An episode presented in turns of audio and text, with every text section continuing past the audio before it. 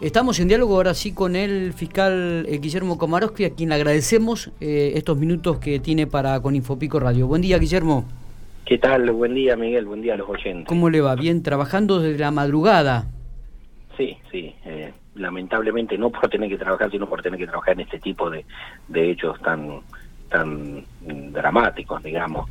es así, en el día de la madrugada, ahora dos aproximadamente, dos y diez, tomé conocimiento por eh, gente de siniestros viales de, bueno, una un suceso que había se había dado ahí en Ruta 1 entre calles 2 y 4 de nuestra ciudad, en dirección o, sentido cardinal oeste-este, así que me informaban de la gravedad de, del hecho y del estado de salud de, las de las personas a priori, ¿no? que podrían presentar eh, complicaciones eh, en su estado de salud, por lo tanto me trasladé hasta el lugar y, y bueno, pudimos ahí con la Agencia de Investigación Científica y gente de siniestros viales tratar de eh, juntar la mayor cantidad de evidencia para poder determinar la mecánica de, posible del suceso.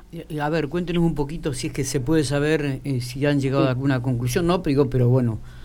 Eh. Mira, en este caso, a diferencia de otro que por ahí aparece muy claro eh, cuál sería la causal, es decir, si hay invasión de carril de un vehículo sobre el otro, o hay colisión de, un vehículo desde la derecha hacia el otro, o viceversa.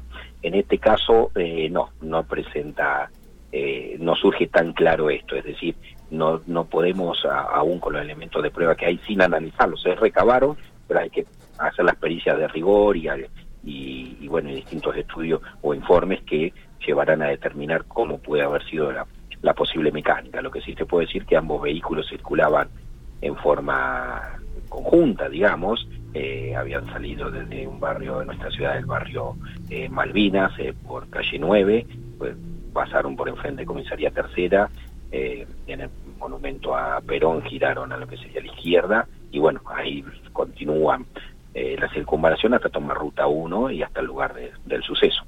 y bueno, por esta que te digo, por causa que se están tratando de establecer, ambos rodados pierden, ambos conductores, perdón, pierden el dominio de su vehículo, el motociclista y el del Chevrolet Celta, y terminan yéndose hacia el medio de la de lo que sería la, la, ruta 1, que está dividida por por esta especie de división con un, un zanjón de desagüe al medio y, y un piso de tierra con, con árboles, pino en este caso, y bueno, el auto termina impactando de lleno contra eh, estos árboles y mientras que el motociclista eh, derrapa y arranca en distintas, bueno, gajos de, estos pinos y termina en la cinta fáltica la moto y mucho más adelante el cuerpo de, de su, del conductor, ¿verdad? Eh, Guillermo, ¿se pudo corroborar si venían corriendo alguna picada o algo? Porque en el lugar se decía que en principio, las primeras personas que comentaban en el lugar que había otro auto involucrado, pero posterior eso se fue eh, como diluyendo, me, comentaba la policía. Exactamente, eso se manejó un primer principio, desde un principio, pero después, bueno, con distintos elementos que se fueron recabando y sobre todo con las cámaras de videovigilancia de la del SECON, de la UR2, eh, te puedo decir que no, que los únicos vehículos involucrados en el hecho este que me encuentro investigando son estos dos, el Celta, el Chevrolet Celta y la motocicleta 250. El joven de 22 años está muy grave, ¿no? Porque veíamos en el lugar pérdida de masa encefálica y, lesiones graves. Lamentablemente aún, bueno, estoy esperando información eh, actualizada del forense, pero la información que, que tengo del ingreso al hospital es que los dos conductores eh, se encontraban en estado muy grave. Eh, los dos conductores tienen 22 años. Sí, y a su vez iba un acompañante de 15 años en el automóvil que también presenta heridas de gravedad. Pero Aquí... que son los dos conductores se encontraban eh, muy, muy, muy graves.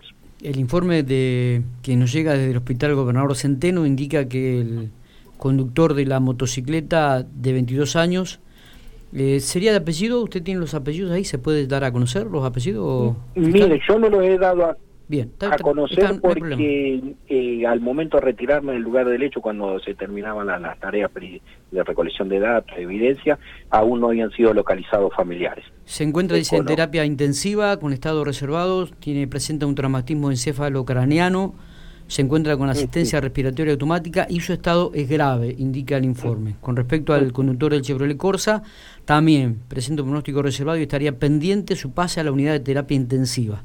En tanto que el menor de 15 años que viajaba como acompañante del vehículo, como usted indicó, este, presentaría solamente eh, golpes en la zona de abdomen y espalda, pero se encuentra en, guardia del hospital nada más. Exacto, por eso es lo que yo te decía, la información que tengo es que los dos conductores presentaban heridas de suma gravedad, no así el acompañante menor de 15 años. ¿Se, puede decir que, que el accidente se debió a la imprudencia de ellos mismos? O sea, justamente al no haber terceros.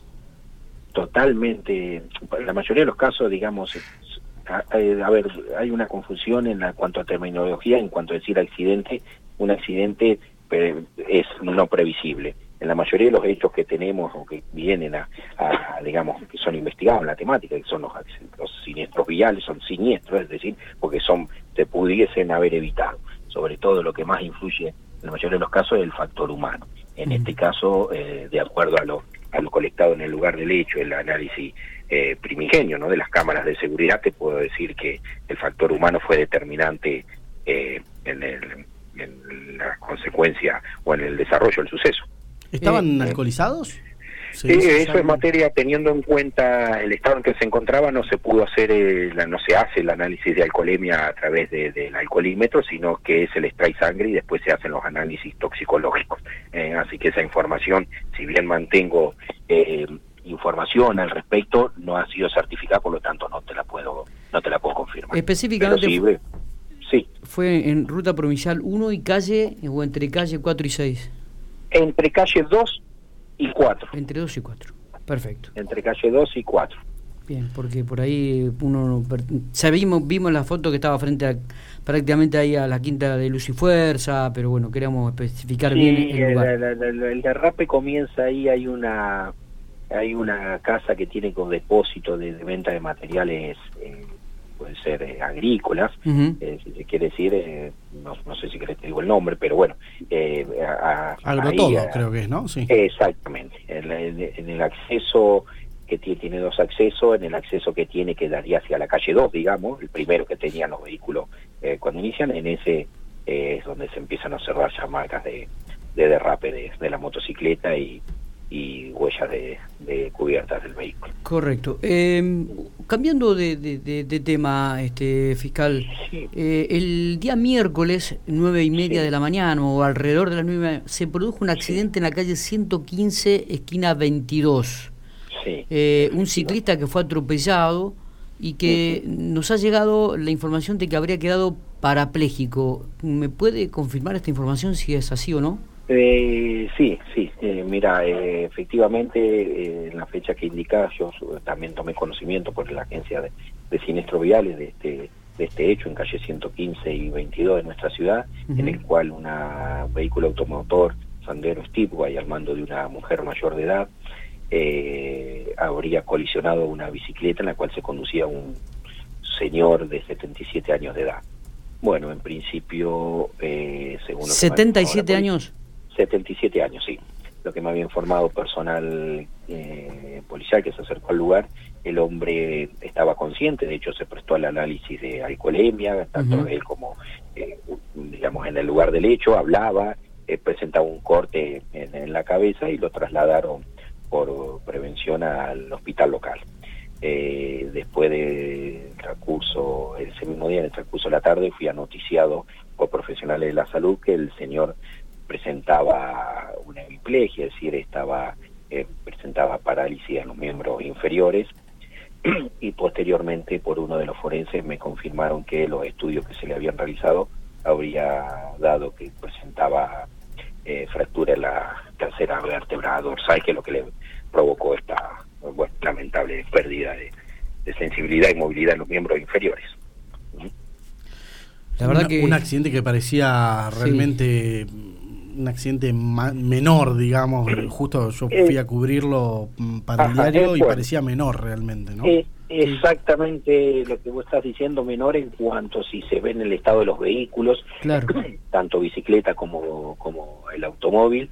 Eh, en cuanto a daño, la bicicleta ni nos presenta y el vehículo presenta un rayón en su parte delantera, o sea, la chapa patente, en la cual un raspón, porque ni, siquiera alcanzó a desprender la pintura blanca, es decir, no, no se observaba el negro del paragolpe, ¿no? Eh, eh, o sea, fue, fue mínimo el contacto, pero, bueno. pero el hombre terminó cayendo sobre el...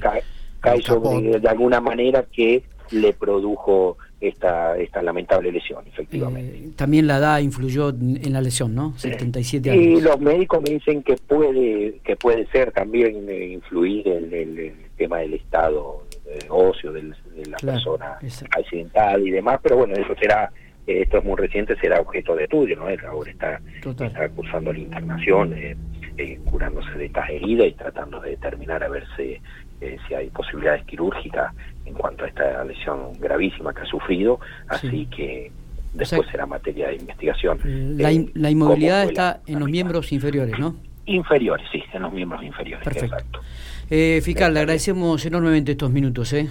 No, de nada, de nada. Buen día, Miguel. Buenos días. Guillermo Komarowski, fiscal de turno, entonces hablando sobre el accidente que se ocurrió en, en horas de la madrugada en ruta provincial 1, entre 2 y 4, precisamente entre esas calles, eh, donde hay dos jóvenes muy graves de 22 años, uno que es oriundo de Trenel y otro que es oriundo de General Pico, de acuerdo a la información que nos llegaría, y un menor de 15 años que se encuentra en sala de guardia del hospital.